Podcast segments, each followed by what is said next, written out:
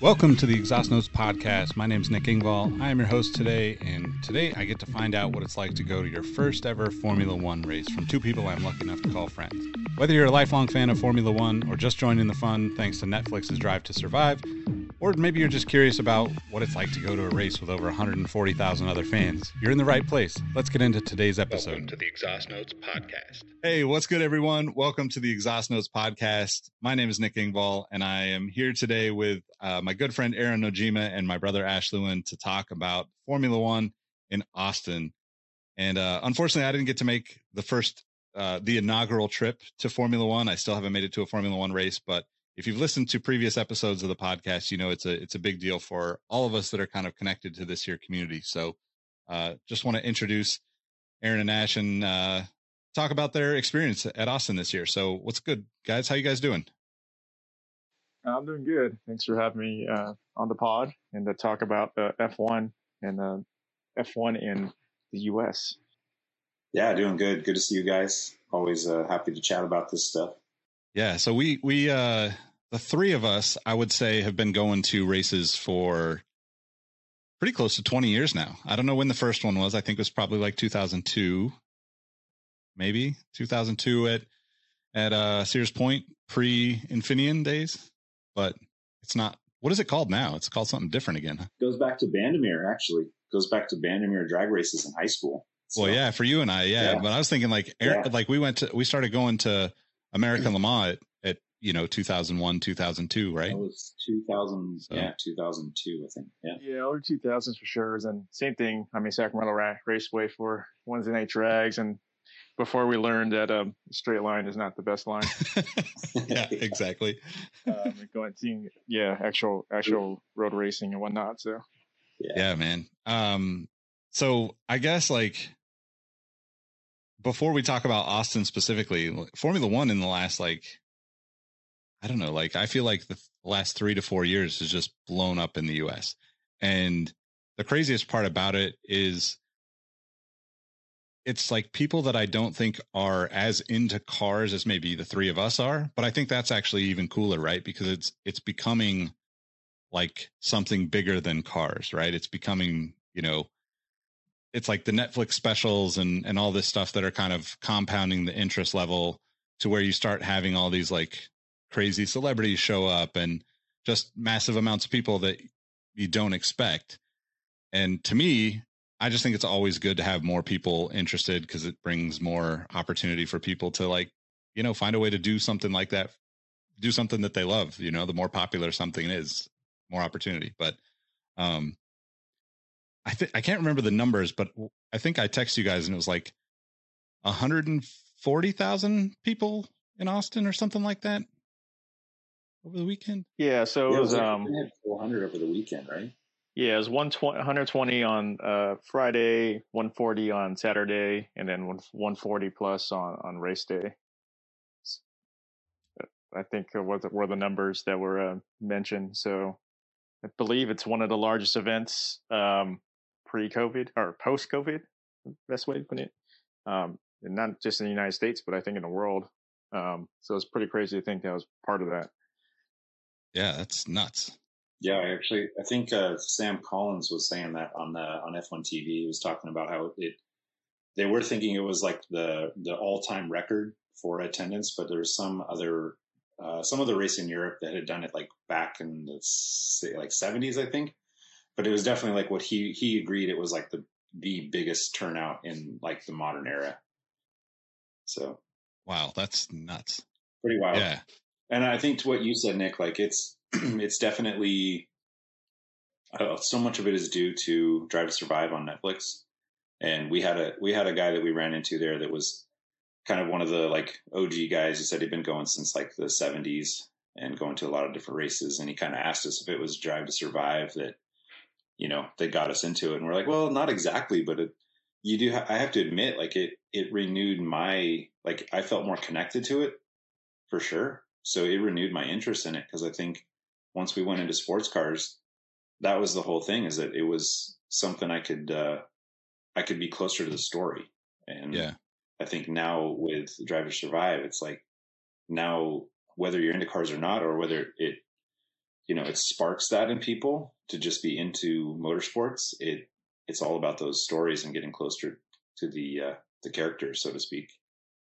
Yeah, and I think so much of it, um, like I said, is like especially for us because you know I think we're all Honda fanboys, and that's what we started out with, and then them being in the sport back then in the 2000s, you know, and having such a long history and lineage in racing, especially in Formula One, and then um, them obviously um, having the uprise in the past few years, along with Drive to Survive, has uh, definitely boosted. Um, you know, like it's not, and it's it's not to say that I wasn't interested in Formula One before that, but then um, having other people that you didn't think would be interested to talk to you about definitely helps this situation. Um, and you know, it's yeah, we all know sort of the drama and stuff is me- messed up. like obviously, uh, and there's definitely characters on there that play it up and whatnot. But you know, that's the type of stuff that it's it's the love hate of it, right? You, you, it's like, oh, okay, it's it's like Fast and Furious. It's like, oh, okay, that's not a true um, representation of the scene, but it's going to get more people excited talking about it, getting them into it,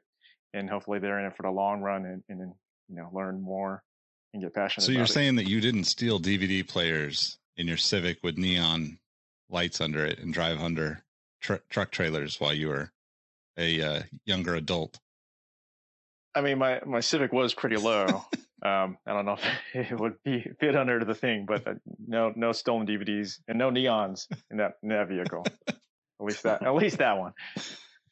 It is kind of crazy because I was thinking about like just the three of us, you know, being roommates back in the day and watching, you know, Jenson Button and and the BAR team and all of those like, you know, to to the drive to survive influence like of course it it influences our relationships with other people you know? I mean Cam, my girlfriend Cam, you know, is is you know fully invested in in Formula One at this point and waking up early to watch the races, and that would have never happened without getting to know the characters behind it, right? Because it's kind of like football, right? American football is is impossible to actually like know who's behind a, a, a, you know helmet and a mask compared to basketball or baseball or something right and with formula one if you watch you get to see the, the the the, drivers and the team and all of that stuff but if you're if you're not introduced to all the nuances of all those teams or the relationship that exists between all those teams you know like all these guys play in the same sport that is 20 teams, right? So like it's not even, you know, it's it's more tight knit than any other sport in the world in my opinion because all these guys travel the world essentially with each other regardless of, you know, what team they're on this year. They're going to be out there racing, you know, 90% of them are going to be out there racing or a part of a team next year and still see the same people and the same, you know, characters but just maybe wearing a different, you know, sponsor and I think that part is really kind of highlighted by Drive to Survive. But like even just seeing like the Schumacher, you know, Netflix movie come out and like those types of things just would not have happened, you know, 10, 20 years ago because you just didn't have enough people with interest in the sport on a global scale. It especially here in the US, right? Like it was it was still super popular and is arguably one of the most popular sports globally but I think in the US, having Netflix be like the the window into even the dramatized version of of racing is a window that most people didn't even know existed prior to you know it being on Netflix. And it's interesting because I, I also think to Aaron's point about you know being Honda fans and driving Hondas back then, you know, I guess pre you know 2008, right? Because the financial crisis hits and you know Honda bails on Formula One. So we didn't really we didn't really stop going to races. We just we stopped watching F1 because we didn't have a Honda like a, a team that we felt connected to the way we did when Honda was on the you know right because remember we were following Honda and Acura yeah. sports car. I mean they were they were in in that in that way and in a touring car and all that. Yep. So it was like again, it was like we were connect. the connection to us and our love of Honda and imports was like it was like we could go to the tracks and we could be not just trackside, but we could be in the paddock. We could go to the grid. We could get signatures from these drivers. We could talk to them about their cars, and it was all the way from like the guys that worked their way up from Honda Challenge, who made it to touring car, who could get a seat in a GT car. Like it, you'd see that you get to see that journey unfold. And I think that like the new this, I think the interest would have been there back in the day, but it's the new media, yeah. right? We have these new outlets and the new because it, it, the same thing that's going on for Formula One right now, and I'm, I do not follow NASCAR, we never have, and it never felt like for a while we didn't understand like why was it so popular, and it felt like it didn't need that kind of coverage. But I'm sure to some extent there was that connection that I mean I knew people that liked it, and they loved following their yeah. driver, and I'm sure any any kind of platform like this on Netflix would help any sport really. It would grow it. And so it's just, it's probably, uh, you know, hats off to the new ownership, like over the past, you know, several years that have kind of uh, made this happen. Yeah, and the new ownership definitely is um, being American based. Also, probably helps. Yeah. Um, yeah. And but just talking about Netflix, and I think a big part, especially sports in America, because like you were talking about racing as a sport, um, is it's that connection, right? Like uh, in America, like people have to be connected to a sports team or a player, and then they get invested in it. I mean, uh, as much as I like, I think like football is by far the most dominant. American football is the most dominant sport in America, and I, I really believe like fifty percent of people are in it because they play fantasy football because they're they're like emotionally and financially invested into it um, because they don't necessarily care about. And that's sort of like just sports in general. There's there's of course a, a, lot of us who are just you know die-hard fans of a particular team but now as as we grow older and technology and, and the world changes um, a lot of people are more invested in, in, individuals and personalities and so like with drive to survive it, gave us that that people like are invested in like a team or a driver like um you know which i'm happy to see because you know if you guys know like Kimi Räikkönen, you know, unfortunately is retiring this year now, but he's been one of my favorite drivers for a long time. But it was like his personality because, you know, we joke around that he and I have very similar, um, you know, ways of speaking and uh, senses of humor and things like that. Um, but then that's why, you know, I was invested in him and just, you know, following his career. And regardless of what team he went to, I was still always going to root for him. And in Formula One, just uh, with Drive to Survive, the many documentaries and, and just stuff like that, I think people could get behind a team or a, a specific driver and be excited about that. Aaron, I just want to see you make a drunk tumble down a yacht. That's what I want to see. And that will that will complete. I mean, I'll be okay with Kimi not being around anymore if I can see that. And if if he would hire me just to be a stand-in, or something. Well, you know, if we get sponsors for this podcast and end up going to Monaco to cover a race, then you know that'll be that'll be on the bucket list. There you go. I'll do, I'll do it for the Red Bulls. I'll just get drunk off Red Bulls and do it for a sponsorship from that. Yeah. Get yeah. a little dizzy. Yeah. Well, it is funny because like the the specific drivers, obviously, you know, once you get into once you start paying attention, like I've been watching a little bit more NASCAR in the last year or two, basically because of specific drivers, you know, and it's like, oh, you know, I'll learn something about somebody and think, oh, that's kind of interesting. And then, you know, just pay attention. I'm not following it like, you know, every, every race or anything, but I'm checking in on it to see how things go in a way that I never really did before. With social media too, like, you know, having access to all these teams, you get to play up the characters even more. And I think, you know, specifically in Austin, right, you see that with like Daniel Ricciardo right? you know, here's a guy who is, you know, probably the the class clown if you could could label a class clown of uh, all the drivers right now. And he's essentially you know just always happy fun you know to be around right? And him getting to you know i think what I, I don't remember when the bet was. Do you remember when the bet between him and Zak Brown? It might have been when he signed. Um, I just know it was it was the the thing was actually just to get a podium. It wasn't even to to win. Yeah. Because if he got a podium, you'd get that opportunity. Yeah. So basically, he he they had a bet if he got a podium, Zak Brown, who's uh you know essentially head of McLaren, gets a tattoo of the track that the podium happens, and Daniel Ricciardo gets to drive Zak Brown's.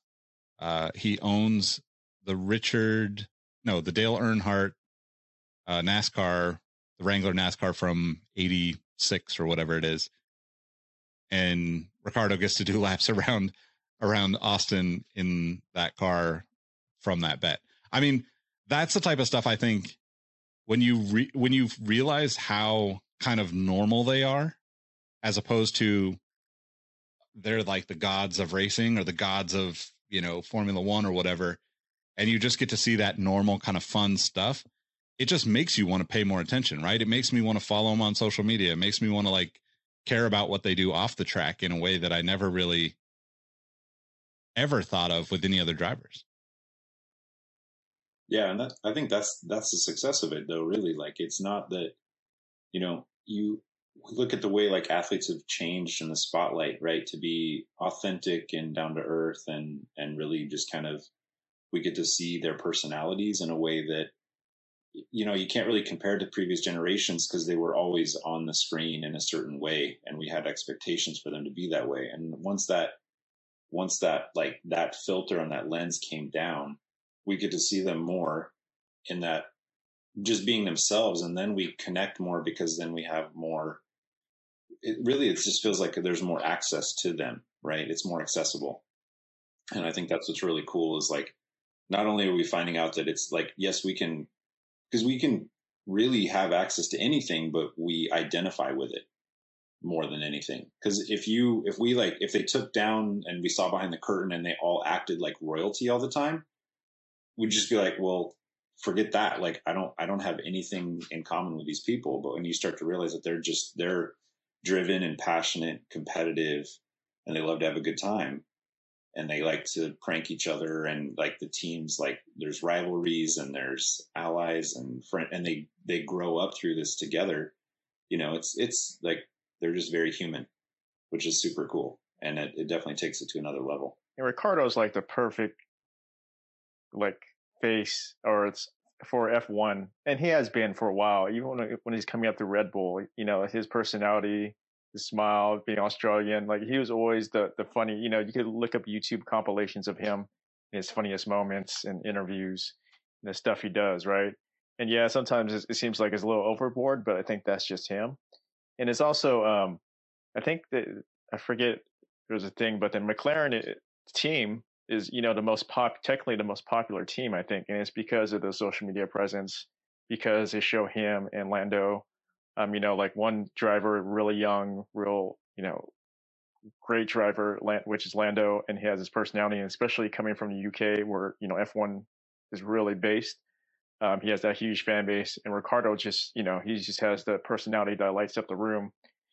Um, that people you know just can't help to gravitate towards, right? Like like everything he did in Austin, from growing out, you know, his his beard and mustache to, to driving NASCAR, and even just talking about.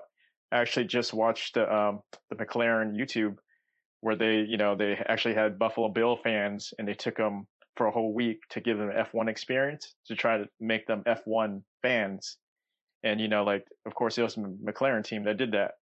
And and like uh Ricciardo um and I in terms of salary, like um I believe he's making 15 million and Lando's making 5 million. But everyone, but you know, they're like, well, Lando's the technically the better driver this year, especially, right? But then what Daniel Ricciardo brings to them, PR wise, is yeah, value. Yeah, value you can't. You know, I, I'm sure they can, but then you know, like you really can't figure out the value of that because um, just from Austin being the, how big it was and his presence, um, and you know, like obviously he wasn't. We all know like Verstappen won, Lewis got second, blah blah blah. But then people were talking about what Ricciardo did and the stuff. You know what happened. You know, besides of course uh, the winning, but you know like that. That's how they they help win that as well as you know make the money because that's that's really what it was, right? Before Formula One, it was like the uppity, it's the echelon of sports, right? But it's like, like you said, it's Monaco. It's guys in million dollar boats, billion dollar companies, and even just the the changes in the roles for the next few years and things like that. You know, they're trying to make it more for the common folk, I guess, to get into it and, and be involved, or you know, like I said, feel connected to them, even though it's like said, it's the t- twenty top drivers in the entire world. Yeah, I think that's an interesting aspect of it too, because I mean, I think back to like, you know, maybe the first, the first years that we were like seriously paying attention, you know, like probably, I don't know, 99, 2000, 2001, up until like 06 or whatever it was, pretty heavy into it, right? We watched almost every race that we could, you know, aside from stuff that was on in the middle of the night because everything was, you know, or the tape delayed once, once stuff was tape delayed and we could watch it, you know but none of that stuff was even on YouTube. You know, you couldn't you couldn't go find it afterwards. There was no Formula One app to even see what happened if you missed it. You missed it, you missed it, and you could read about it on ESPN, but like there wasn't a whole lot. You know, like you just didn't have access to it. And even some of the drivers back then, you know, like we've kind of talked about Max and Lewis, but you know, I just don't know how like someone even like Michael Schumacher, you know, would have been looked at in the modern era of the way fans have access because that's a really kind of interesting piece to becoming a great athlete now is like your personality you know and your your the stuff that you do outside of your sport in a sense. And you know to to you know the max and lewis conversation right? I feel like you know uh, actually let's let's go back even a little bit further. It's Randy Pobst right? It's Randy Pobst after every race, and he lists off 15 different sponsors. He's the perfect person to drive any car on the planet because he's so polished on camera after the race. And everybody wants to sponsor him because he literally is just like, I just want to thank so and so for the, you know, the, the, the oil, so and so for the tires, so and so for the filter, so and so for the paint, so and so for the sunroof he always plug. knows what to do. You know, like hand. he was just so good at it that like we just we knew him of, of above all the other drivers in in touring car or even in, in most sports car that racing that we were watching. And now we're getting to this point where it's even more important, right? Where all those clips turn into, you know, people becoming fans for, you know, much longer period of time and bigger spending and all that stuff. But um I guess like for you guys being at the track, how did it feel differently compared to you know other racing that you've been to because obviously i mean just the number of people is astonishing to me i i can't really wrap my head around it i've only been to you know circuit of the americas for you know world endurance challenge and there was a lot of people there but there was not hundreds of thousands there well i would i would say that like i mean never had that experience at an actual track but we went to Long Beach for all those years, and it's very close to that number. I would actually think that there could be even more than that on a Saturday and Sunday at a city circuit, just because, like, especially Long Beach, there's a hundred thousand people there that aren't even going to watch the race. They're just there yeah. for the party. So there's, it's such a big party that I would imagine that there's that. But like, yeah, it, it definitely added to it to see, you could, to actually hear that many people in the stands was super cool. I mean, I, I think that attitude and almost like I think where from where we were at, like we like realize, realizing that you don't have the full, you know, omnipotent view of like watching on TV. It's it really I don't know. I, am curious what you think, Aaron, because it didn't feel like it took anything away from me. It just kind of added suspense. And there were times where like we really wanted to like get an update, and Aaron was helping with that because it was like I really didn't want to. I wanted to know what was going on, but there was also just that suspense of like I've only got to see when they come by and listen to the crowd and how they react and try to like just yeah it, it was pretty cool it was definitely unique in that way. And there was more i'd say there's just like the kind of like you know just seeing celebrities right? It's kind of like the, something that you you you feel familiar with these people because you've seen them so much. And then to see them in real life it's different. And to see the speed of the cars was unbelievable.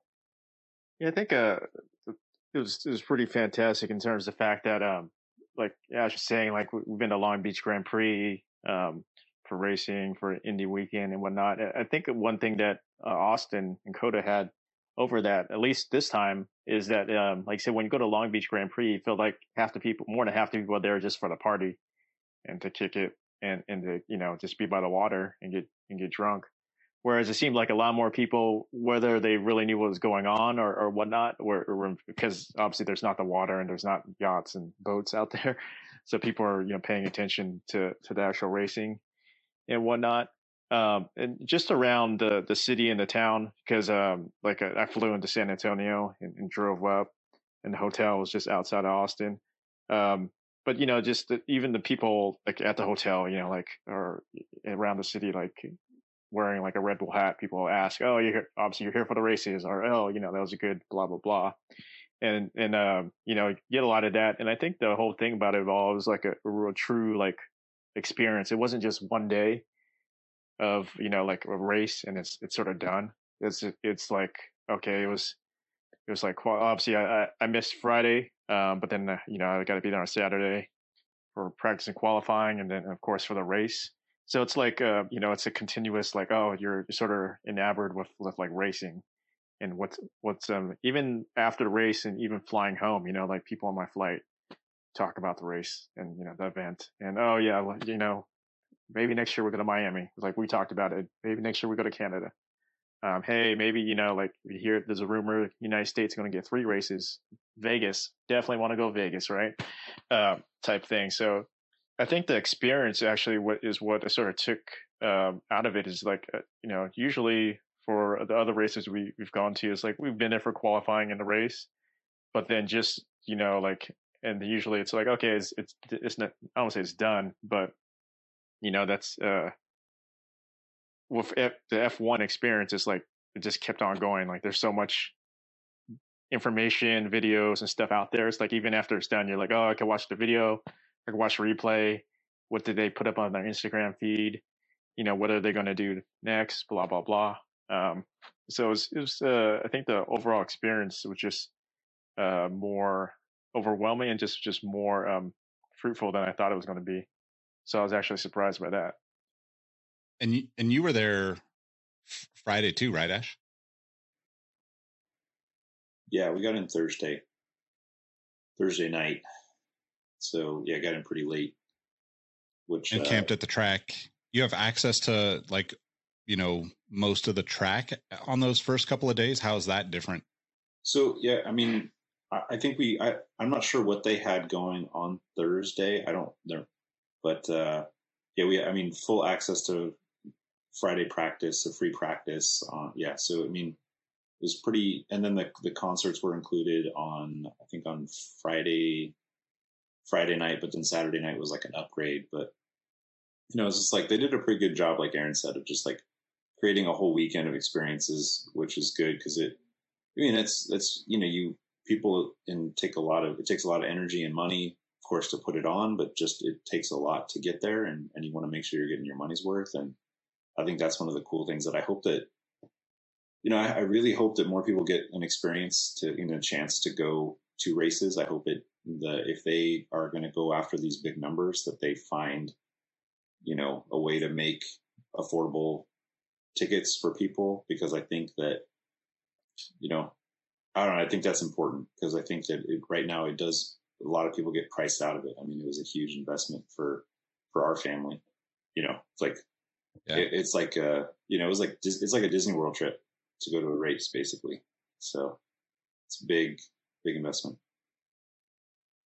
And you like could you see the track from where you guys were like camped in the van, parked in the van? Um, I think no, because we, we, were like basically around turn seven is where the camping was, and there's so I mean once like, everything filled in, like technically like really close, like you're you're really like you know a couple hundred yards from the track itself, but like yeah, it's just not. There weren't any vantage points where you could see from there. I think there was some. Uh, Aaron, didn't you say you had uh, some friends that were over on the other side? I'm not sure if you could see from there, but it seems like almost on the premium camping on the like, was that like turn 13 or 14, something like that? You could see.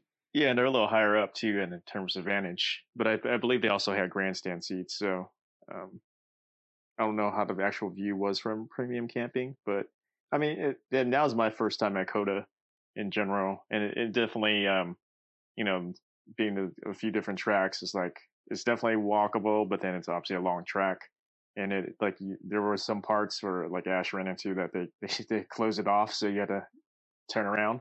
And I think that just in general, a lot of tracks can do better about accessibility for different people to get around back and forth. Not saying accessibility like have golf carts for everybody or anything, but just just more bridges or pedestrian passing and stuff like that, just to make it the, the fan experience better. Uh, but in terms of vantage points, I, I feel like there. I mean, even just general myth, GA seats. Um, you know, there's a lot of good vantage points you can get all around.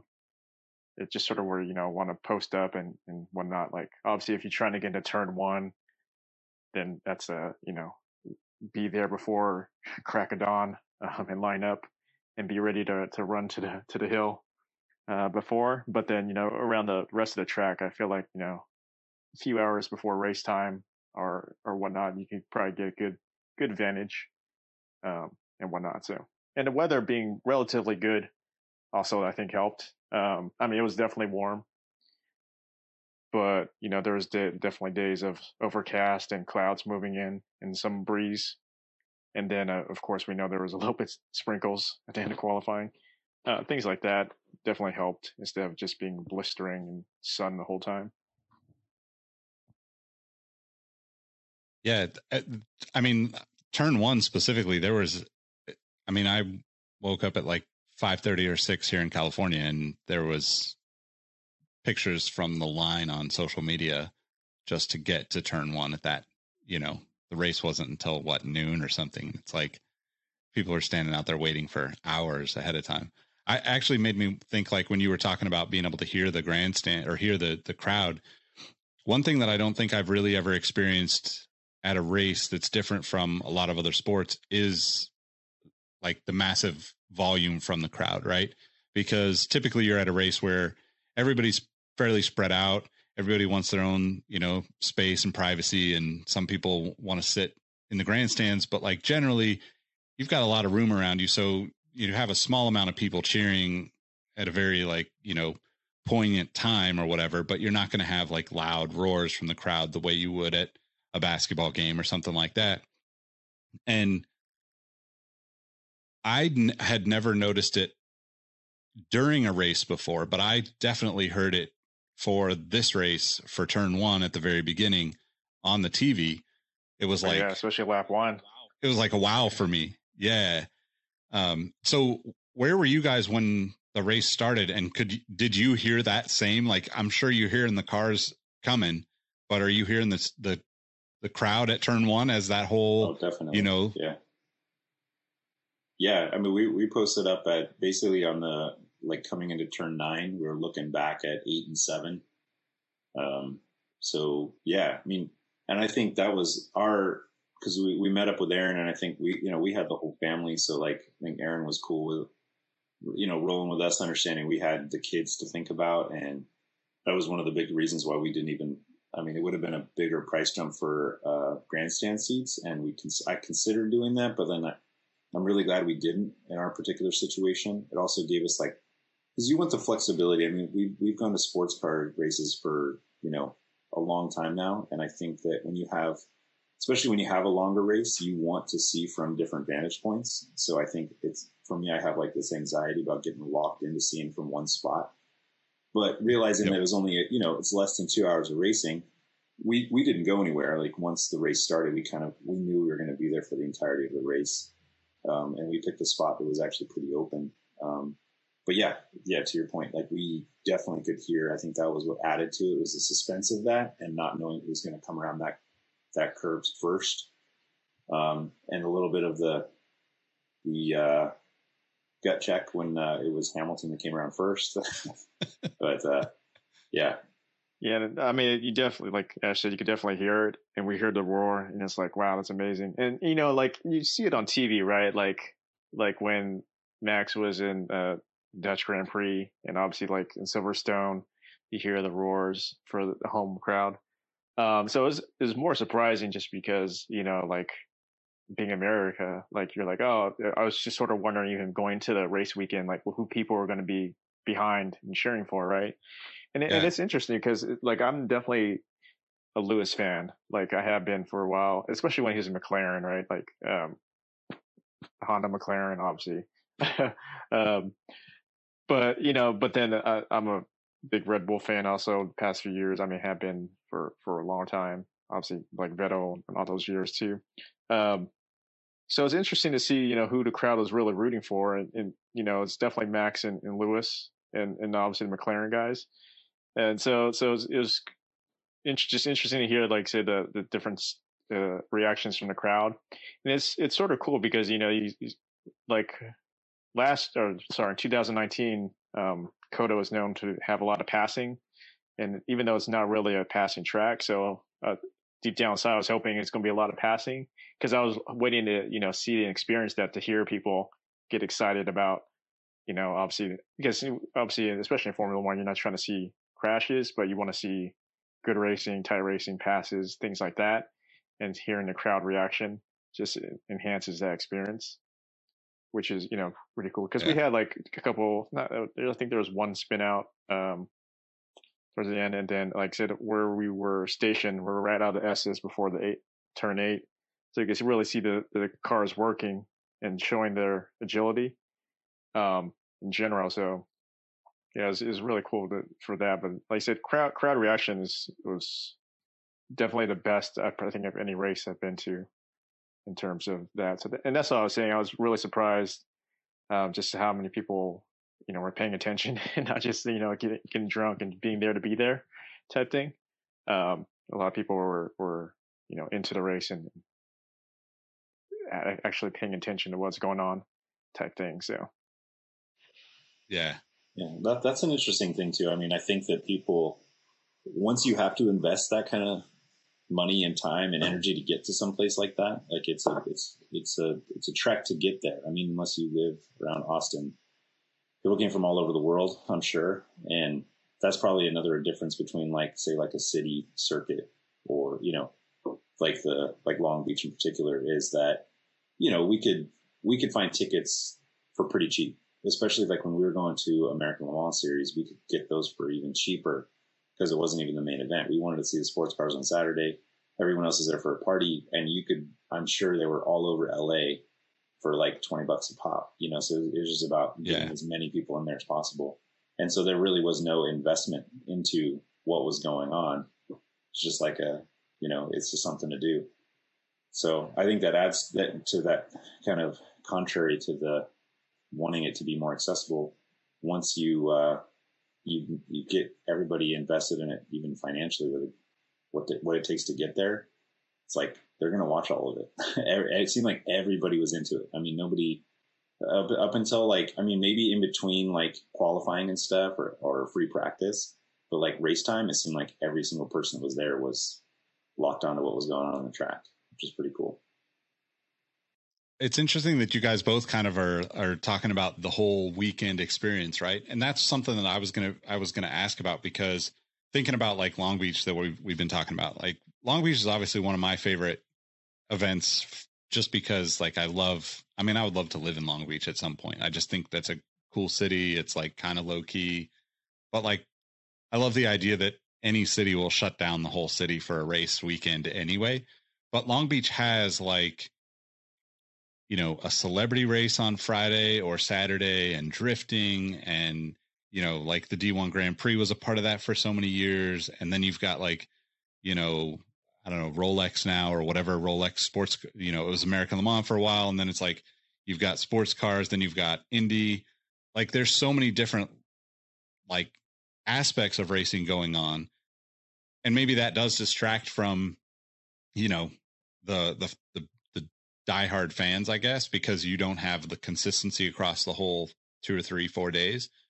But this race in Austin, there was no Formula Two, right? So there's really no like secondary entertainment in terms of racing in any way, shape, or form, right? Other than, you know, Danny Ricciardo out there doing donuts in a in an old NASCAR. Well, there there was there was Formula Four actually. Form, Formula Four, okay. Formula Four, and then there was the the um, what is it? It's the uh, W series, the Wii Wii series. Oh yeah, yeah, yeah. That was yeah. the last race of the year. Yeah. yeah. So um, yeah, so there there was, but I mean those were really really short. Um, and yeah, I mean it kind of, but those are the kind of things that it's kind of like the you know the opening act. So there there were a couple of them, but it definitely wasn't like a full full ticket. You know, like yeah. like compared to some of the others, and and I, I don't know, maybe some of that. I think a lot of that was logistics with getting European teams all the way out here. Um, I don't think that like I'm not sure, but F two is not going to Mexico either, is it? I don't think so. Yeah, so I I'm sure it, it, whether it's like logistics or finances or just the pandemic, like I think it was kind of limited in that way, probably for and for good reason because I mean look at the turnout without that. Yeah, it, you know, so yeah, it definitely was was um what I was going to say was I think uh, Formula One like that's sort of the thing too that, that surprised me. Like you mentioned, like we're wondering sort of beforehand. Usually, at other races, we're like, oh, okay, what what how do we fill in our time, right? Uh, you know, ten minute or half an hour after that race, what what's the next series that's popping up? And with that being so limited, uh, I think the focus just being on Formula One, I think was a, a big part of it because, um, you know, I was joking to Ash. Um, and his wife, like going in line to get merch, right? Like number one, you're, you're waiting in this long line to get merch and it takes forever because there's a family in the front getting hats for, for like their whole like neighborhood. Um, and, and everyone in the back is like, what's going on right now? But it was, it was sort of interesting. I was saying like just standing in line because you hear the conversations about the people around you. And, you know, you could definitely tell the people that are, are new to the sport who just got brought in to try to survive who literally don't know what's going on, but are excited because they're like, oh, this is like the coolest thing I've been to. And like, oh, where, you know, like where can they heard, heard like a group of guys like, oh, where should we go next year? And they're like, oh, where else do they race? And they're like, oh, yeah, I forgot you just, you know, started watching. And they're talking about, you know, like going overseas to watch race. And I'm like, that's freaking crazy, right? Like just literally getting into the sport and talk about like going to, a, you know, a race wherever um, and not being as into it or invested in it like like I think we are, right? Like for for years, decades, um, and whatnot. But I think that's that's what makes it exciting when people are just like I said, people are like invested in it in that way. And then just talking about merch, just like like then you get a line for the merch, and, and prices are like crazy, right? Like we're joking because like they're selling Red Bull Aston Martin gear. It's because they had it on the F1 site for forever for like 20% off they're like, hey, this is about to be our biggest event. Let's just bring all this gear and charge full price. And, you know, people aren't going to be like, and I, we were saying, wow, it felt sort of bad because people are just like, oh, let me grab that hat um, or whatever. And it's like, oh, well, that's like, you know, yeah, yeah, yeah. Not, but I want, don't want to be the buzzkill. Be like, well, that they don't drive for, you know, that's not their sponsors or whatever anymore. Um, you know, but but it's like, oh, there's the there's that part of me that's like, or all of us just like, oh, that's just corporate making their buck, right? Like need to make their investment back. But it's also like the part of me that knows business is like, of course I'm going to take advantage of that, right? Like, why would you not? You're going to fill up fill up your uh, your stock with something rather than nothing, um, things like that. So, but but yeah, just being uh, you know the excitement of it all and keeping people um, excited about it, I think is is like I said with the with that whole weekend, it just felt like everything was focused around Formula One. Like realistically, most of most of people, even myself, didn't know like Formula Four we were were going to be there. Like when I on the Formula yeah. One app, it only shows Formula One. like it doesn't show any supplementary yep. races. I didn't get a like email saying, "Oh, this is the schedule for whatever else is going on." Like for other events, it was just like, "Here, download the COTA app, download the Formula One app. Here's your schedule." It's like, okay, here's qualifying, here's free practice, you know, one through three. Um, and that's yeah. all, that's all I was planning for. So was there, uh, like other, you know, entertainment stuff like for, for people that are, you know, like, like you said, taking the family, is there other stuff there, you know, around the track that, that can be entertaining? Cause I think the, the one thing that's interesting about racing is that you're the, the prices that you pay for a ticket are for four days of entertainment, right? You, you know, essentially you're paying for much more than just the two hours that they're racing on the track. And then you're expected to kind of fill in those gaps, even if it's just Formula One, right?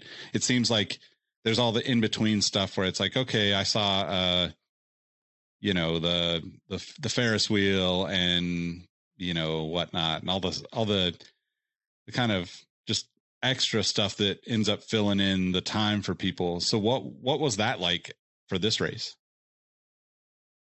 So that, like you said, there's definitely the middle section, um, which a lot of racetrack has, right? The middle section, sort of entertainment venue section or section where it has a Ferris wheel, it has, has rides, has like where the, the, um, different events or, you know, like the concerts are going to be, as well as like, you know, like the carnival type, like food and things like that. And then, um, I know like towards, you know, like where start finish and whatnot, um, on the map, there's, you know, like obviously like Haas Hill and there's like different experience um, venues and whatnot. And I unfortunately didn't get a chance to see it all.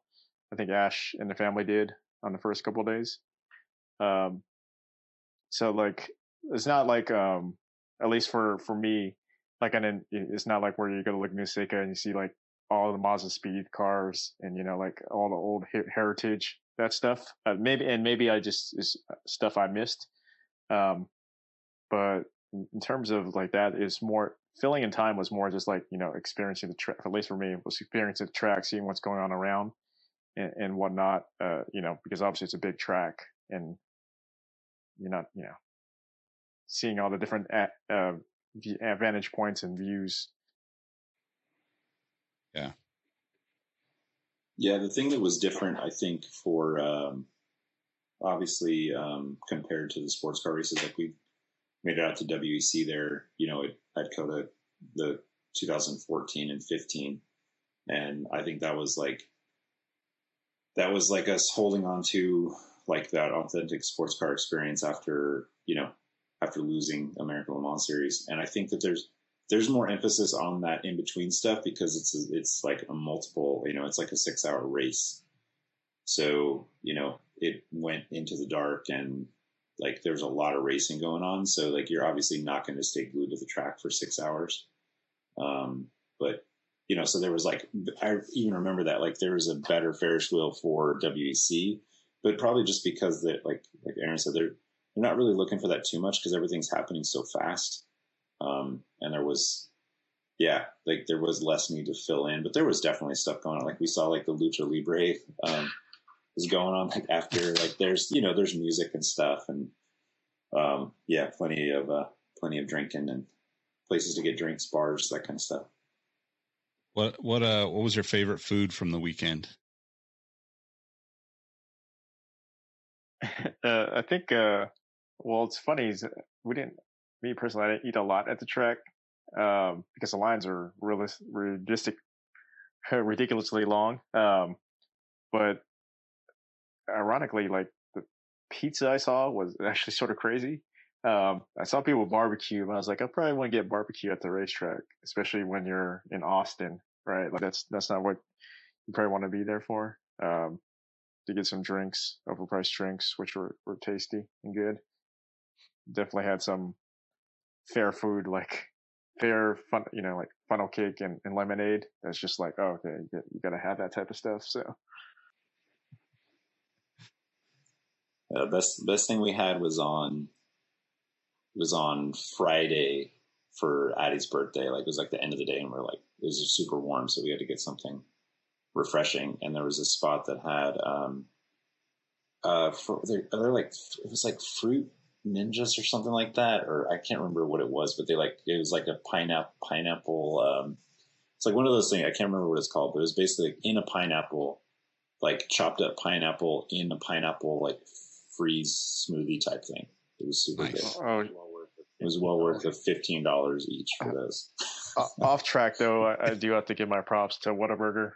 Um, first experience lived lived up to expectations. Nice. Wow. Um, I mean, price wise, it's a little pricey, but in terms of value and uh, quality, uh, definitely uh, definitely up there with the you know better fast food chains. Did you Ash? Did you get Whataburger? No. Oh. No. Yeah, it's it's it's a. Uh, I, I feel like I- that's a always a debate. I, I you know I like Whataburger. It's, I, I like it. I've had yeah. I've I think um, oh yeah, yeah, you've I had it before. remember. Yeah, I remember enjoying it. Yeah. yeah. But uh, yeah, we didn't. We were on a we were I got to admit we were on a barbecue quest, man. We we like we actually did go on Thursday before we got to the track. We got to we went to um, Switch, which is out in um uh what is it uh, uh Dripping Springs. yeah, yeah. Yeah, so we went there, but they were out like th- this. So this was like the prelude to everything because they were out of everything. Like we got there like an hour before closing. Like we are definitely we're from California, so we don't understand that everything runs out. Like barbecue places go until they run out of food, and they were super cool. They even like all they had was ribs, and then even after we finished eating, like they like gave us a little bit extra ribs, just say like hope you enjoyed it. Here's some extra because they were out of everything else. But, That's uh, cool though. yeah, on Saturday night we tried making a run, and Aaron was helping us trying to see if we could track down a place. Showed up at one place and they're like locked up, sold out, nothing. And you can imagine everybody from all over the world that's there is looking for barbecue, and Yep. no luck there. So, Yeah, it's definitely one of the Yeah. tough situations about being in a racetrack because getting in and out, you know, was was definitely a challenge. Like, you know, the the traffic was no joke. Even before showing up, um, you know, like me staying outside uh, the track, like getting a parking pass or you know doing a shuttle was like a big controversy because like parking passes were su- super expensive and reselling for you know like more than Jordan ones. Um, and things like that. So, so like getting in and out of the track was tough. And, you know, like we, we knew that realistically barbecue, you had to try to get it early. And, you know, there's obviously a lot of good places in Austin that should be there at 6 a.m. But it was tough to try to do that and then try to go to races afterwards. So unfortunately, um, for me, my barbecue needs were not, were not met, but that's another, obviously a reason to go back to Texas, uh, to fulfill, feel that. So did you would okay, so would you Aaron, would you fly and travel into the track the way you did this time? And Ash, would you just camp at the track again? Like what how do you guys feel about the whole experience in that regard? So I think we sort of hacked the system, which which sort of helped. Um, with Ash camping there, they got two parking passes, and uh, I was able to use the second parking pass to drive in and then park there. The nice thing is, um, like after the race for that one night, like we all piled in my my vehicle, and they obviously left uh, the van there, and we are able to go out and whatnot. Um, like it honestly, like I think most people know me. Me and humidity don't don't work work out. Like me sweating is not anything I enjoy. So when it's me sweating because of humidity, like it's not like I, I as much as you know I enjoyed the camp experience, uh, especially being around friends. Like not being able to like have you know AC or the shower, uh, especially after the so so if I you know next time I probably try to find a place closer um, and whatnot. And, and you know, I, I'd imagine uh, the next races to, to be more, you know, COVID and a lot of you know stuff was still restricting, uh, you know, a lot of, of things, right? Like so many of our group, um, you know, it's like, yeah, maybe not this year, maybe maybe the following year or whatever, right? So if there's, you know, if, if we have more people, you know, the, the experience of even splitting it, like, I think would be more enjoyable. Um, because yeah, sort of suck. Obviously, it's just like driving in and out. But then if there's like, if the car is full, or you know, there's more of you guys if you came along, or whatnot, then it you know it would have made it easier. And uh, I mean, I, I do give Texas props for the freeways, like the, what's the the road next to the freeways? What's that called? Yeah, like roads. those are amazing. Yeah. Um, when they're when they're open, uh, and there's not construction being done, but you know, took me a while to get like not a while, but uh, you know, and at first it was a little confusing, uh, especially like the U turns in the middle of the street. But you know, I do enjoy those frontage roads. especially when you find out there's like construction, you could just get off and pass by all of it um, using those those life hacks.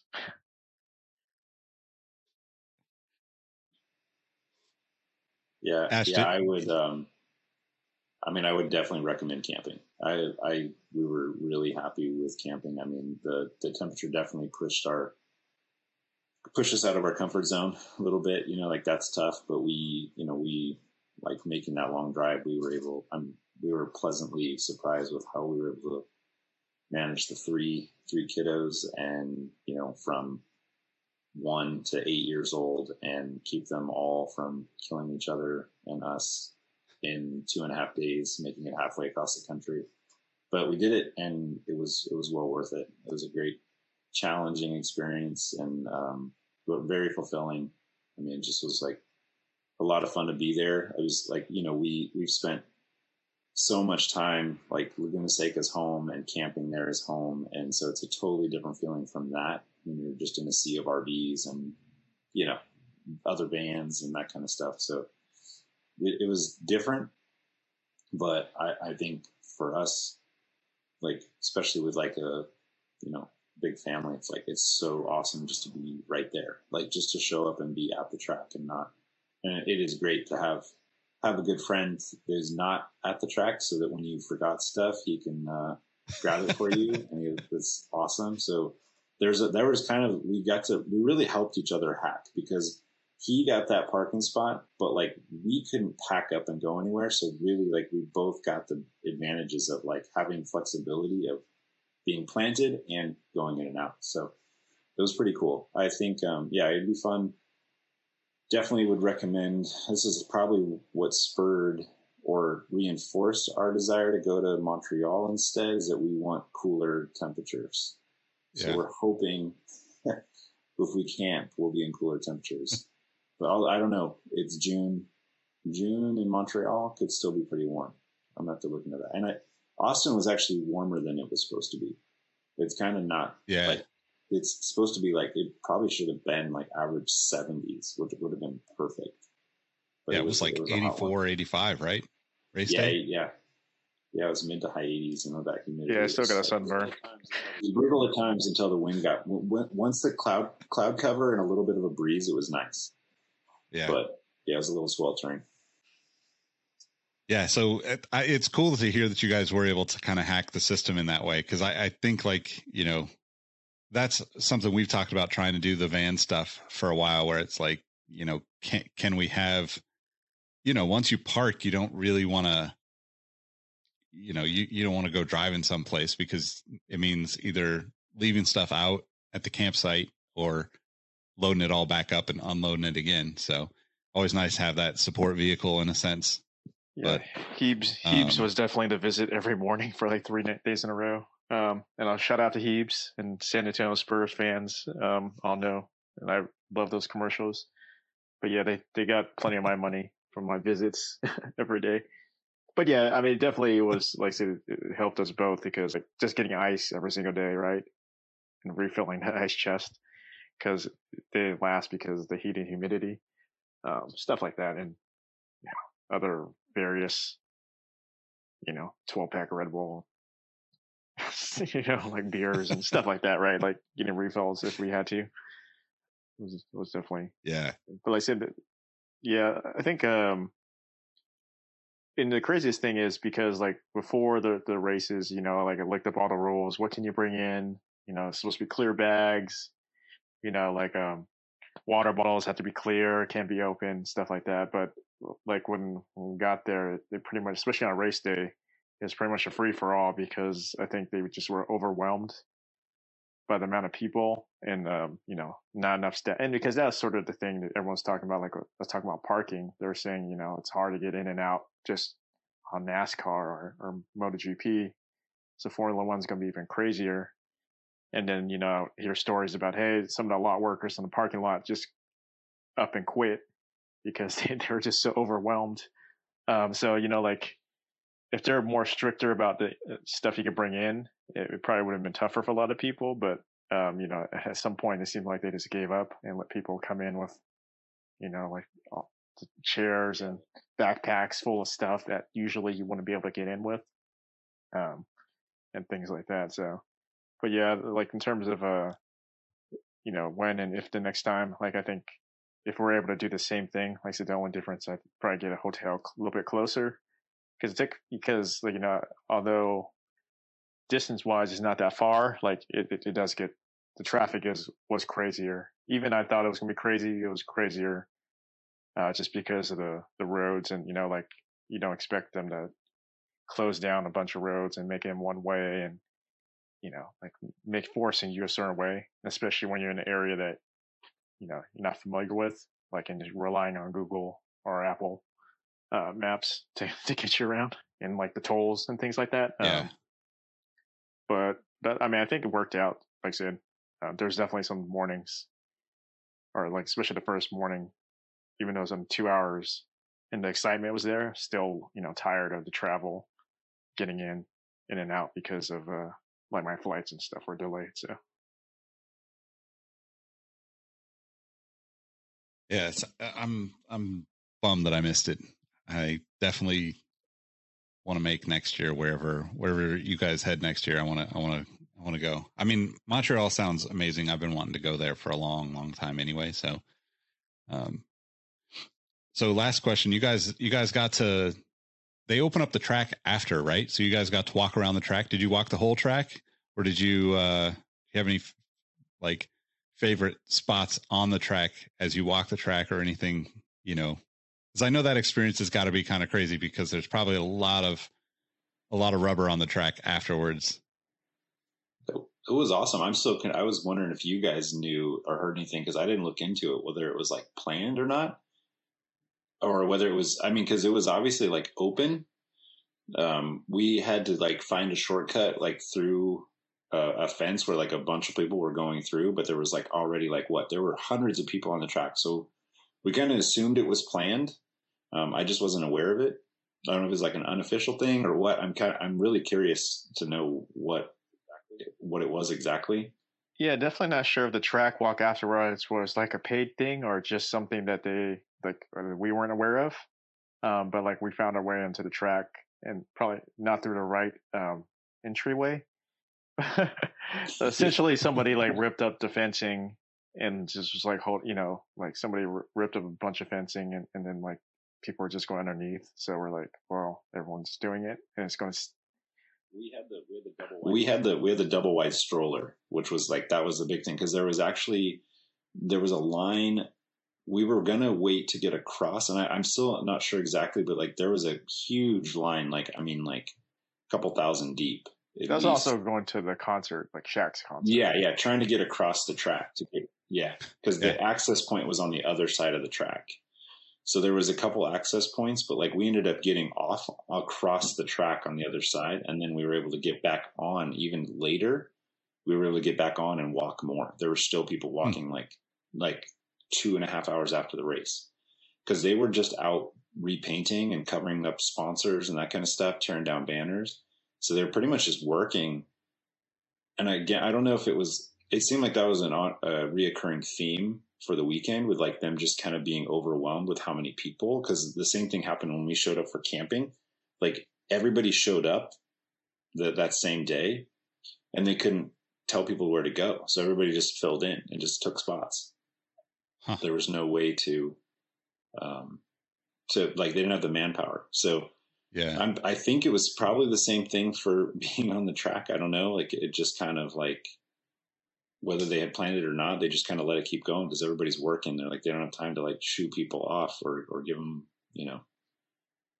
Well, a- that's a interesting. or whatever. because previous races at at COTA, you didn't go onto the track for the celebration, right? You just stayed in the grandstand to watch. But obviously, for this, it seemed like, I mean, at least from a you know from watching on TV, it seemed like it was totally intentional to let everybody on to the to the, essentially where the grid is at the start line to watch the you know the celebration afterwards in a sense. Yeah, de- definitely. I think I think the you know intention was to have people on, but I think it just got like I said, I think got overwhelming, and I think they just sort of gave up because you know it, it did sort of suck because you would, you know, we walked a good amount of the track, like especially we went almost to start finish. But up there, you know, they're doing a lot of work, so we went up to turn one, um, and whatnot, right, and see the elevation and the, the angle, like especially the camera angle, um, you know, the video view that most people saw from. So that was pretty cool. Uh, but you know, then uh, when you let that many people on track and sort of like there's nobody like um, monitoring what's going on, you know, then people leave trash and you know beer cans, and you, so you get sort of upset because you're like, oh well, the next time, you know, that's not going to be allowed, or you know, like they're not they're going to be more strict about it, or it's going to be a paid, you know, uh, fifty dollar experience fee um, to do it and stuff because yeah. it was just open, right? Like we got on, people, everyone, you know, even us and the kids were picking up rubber, uh, taking as many pictures you want, you know, like like I said afterwards. I mean, you see some of the, the the crew members riding their bikes just to get exercise, and other people, just regular people, just like you know, like running around the track, like getting their exercise in. So it's sort of funny and, and interesting at the same time, and a really cool experience and is is after you know leaving is sort of when I reflected on. It was like oh, I'm not sure if that would ever happen again, just because of you know like literally like the fences are ripped up, people were getting in from different parts that weren't supposed to be. So uh, you know, yeah. we'll we'll see. but it, yeah, that was that was yeah, super cool experience. Awesome though. to be on the course, of course.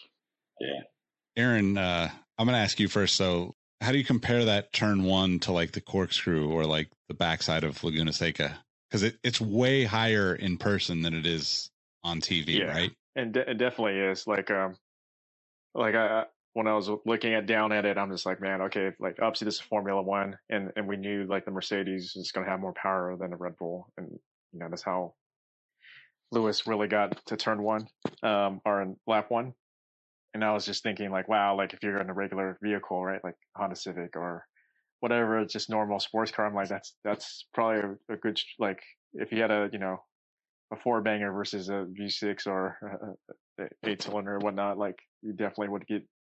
That's not the that's not the line or the place you want to be. But it's a, uh, mean, the corkscrew is just a corkscrew. Like there's no there's no beating that, right? Like like it's just yeah. especially when you get to experience it in, that that elevation and, and just the, the feeling of it. Because the corkscrew is, is different because turn one you're going uphill and then going down. You know what I mean? But the corkscrew is is just like yeah, it's the corkscrew. I think everyone, especially for Amer- not even just American racing, I think around the world is just iconic from you know Gran Turismo's and Forzas and things like that. Like like as cool as, as turn one yeah. is at COTA, like I don't think um, anything can beat that. So personal. Ash, you you you've ridden your bike at Laguna Seca, right? They don't. They, do they ever do like reverse on the bike? We did that once. We did that once. Yeah, it was brutal. Because yeah. it's like vertical on the back, like the way up. I actually tried going up on the 10 speed with, I think it was with Avery on the back when he was little. And I, I, I had to get out. It was like where he was going to fall over. Yeah.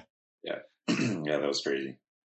So, I guess uh do you guys do you guys want to say uh your socials or whatever so people can follow you? Twitter, Instagram, Aaron A I R O N 0828. Although I'm I actually didn't post anything for Formula One up there, but you see my uh, hot takes about the Sacramento Kings on Twitter.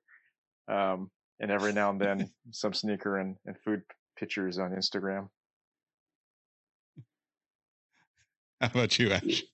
yeah, you you can find me on Instagram at uh, Ash Lewin Design. Cool.